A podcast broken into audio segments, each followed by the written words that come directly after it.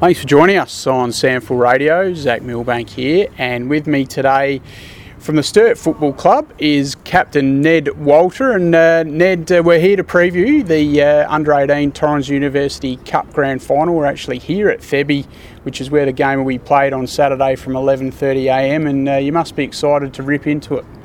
Yeah, it's a great feeling, especially because of the COVID season and everything, and we did two pretty long pre-seasons. But I'm just really proud for the boys to get us to this kind of stage. We've all worked hard for it. Just wrapped to see them kind of get a reward for the effort. Uh, you must have been pleased to get some confidence back on the weekend. A really strong uh, result for you in the prelim against Woodville West Torrens when it was pretty even at three quarter time, but then you managed to roll over the top of them in the last quarter. Yeah, I think we, we always knew we could kind of match it with them. I think just we kind of brought a nice body language to kind of the game and good mindset, and in that we kind of executed our skills, tried to play more our game style rather than follow their kind of quick footy. But mm-hmm. the week before with Nord, we kind of allowed them to kind of play their football. I think if we manage to bring our kind of style of game plan, we should be hopefully all right this week. Just need to uh, practice the kicking for goal in uh, during the week. Obviously, 12 22 wasn't ideal, and you can't afford to uh, allow Nord uh, any extra chances with that.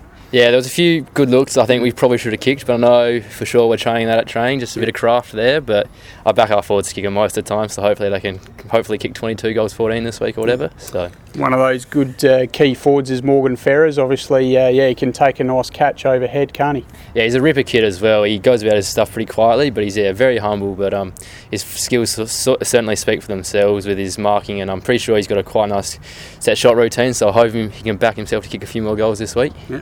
And your midfield, it's power packed, isn't it? Uh, we've obviously seen that. Uh, oh, yesterday it was announced that Tommy Powell won the Torrens U- University Cup MVP award, so a fantastic effort from him. And then uh, you've obviously got guys like Will Spain and uh, Manny Liddy in there as well.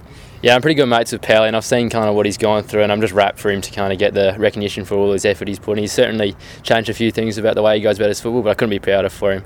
And um, the other mids, Spainy and Manny, they're great people. Manny goes about his stuff pretty quietly, but um, certainly spectators can see his power and strength, and I'm sure us, the forwards, are pretty happy to see um, the link up that he kind of provides for him.